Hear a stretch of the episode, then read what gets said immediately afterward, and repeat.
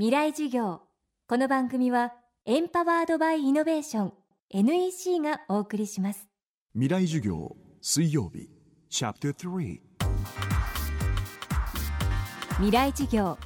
今週はこの秋全国3都市で開催した公開授業の模様をお届けします。テーマは明日の日本人たちへ日本の転換点未来を作る。各界の知の先達が現役大学生に直接語りかけました。今週は建築家安藤忠雄さんの講義です。20代で日本一周世界一周を経験し現在も数多くのプロジェクトで世界を舞台に活躍を続ける安藤さん。今回の講義では学生からの質問をきっかけに私たちが本来持っている力について語りました。今日のキーワードは日本人の力。ここで一遍意見を聞きたいと思いますが日本人にとって何が一番大事か。はいどうぞ。伝統文化を大事にした方がいいなと思ってて今あの茶道を今ちょっとやってるんですけどもあの日本に誇れるそういう文化と文化伝統文化っていうものをやっぱ世界にもぜひ広げていった方がやっぱよりよいグローバルな関係を築けるんじゃないかなと思っています。あの日本の国というのはねあの実際にはあの文化国家日本として評価されてたんで尊敬されてたんですよ。経済大国日本では尊敬じゃなしに強い国だと思われてたんですよ。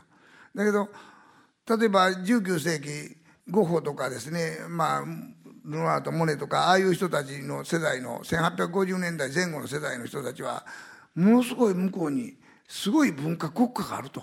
そんな国家見たことないと。それは何かと言いますと、まあ、浮世絵や文楽や歌舞伎はいろいろありますが能とかいろいろありますけどもそういうものを絵で見ながらですねこんなにレベルの高い国が極東にあるんだと言ってたわけです。ぜひ行きたい、まあ、当時はなかなか行けませんでしたのでだから行きたいと思った人たちがいたんですよねたくさん。それはやっぱ日本人が世界でもう唯一ですね大衆文化が芽生えた国なんですね。例えばあのヨーロッパは例えば音楽って言ったモーツァルト出てくるまではですね実はもう音楽聴いてたのは貴族だけなんですね。モーツァルトがやっとこう、まあ、みんなで聴きましょうというようなサロンができるようになったわけですけどもそれ以前は働く人は働くだけ。日本人はそうじゃないですよ。大衆も一般大衆もですね浮世絵買って歌舞伎見に行こうかと。その歌舞伎見に行こうかという費用をもう今に換算するとすごい1か月の給料の半分ぐらいいるような値段なんですね。それでも行ってみると。いうので日本は大衆文化は世界一なんですよ。その上に乗って日本人の文化度の高さがここまで培われてきたわけですからもう一回日本の文化を世界に発信していかないかそれができていないですね。で私たちの建築っていうのもそうなんですよ。現代建築といっても私はあのあちこちでフランスやアメリカイギリスで仕事をしてますが日本の建築技術は世界一です。土木技術も世界一です。もうねスケジュール通りピチッとできるので品質もすごくいいんですよ。外国でこんなに品質よくできることはないんですよ。それは何かと言いますと一般大衆の大工さんまで全部文化度高いですから。で中国でこうちょっと曲がってるでしょうそんな曲がってない言うんですよ。私は曲がってるって。もうこの人見えないのかなと思うんですけども。あのそういうそう対話するとやっぱり日本人はほとんどの人があの美しいということに体の中にあります。美しいということは体の中にあります。そういうことを考えるとですね私たちはもうそろそろあの日本人は彼が言ったように自信を持たないかん。で伝統文化についても考えないかん。だから伝統文化が現代建築現代の仕事についていろいろと関わっていく時に自分が絶対的にそれについて負けないと思うぐらい勉強せな。で私は勉強ができてなかったもんですからあの生涯勉強だと、まあ、生涯自分で教育されないかんと思ってます。吉川英治という人の「宮本武蔵」という本を6巻。大変難しいというのか熱い本でした。しかしそれを読んでて思いました。やっぱり生きるのには覚悟がいるんだと。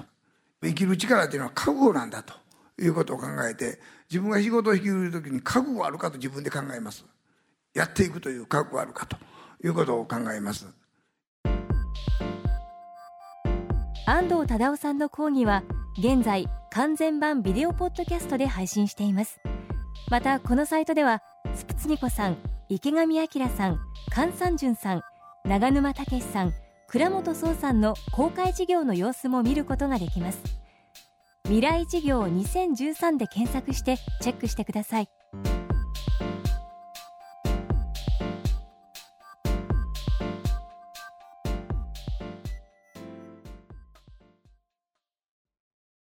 なぜ宇宙を目指すのか。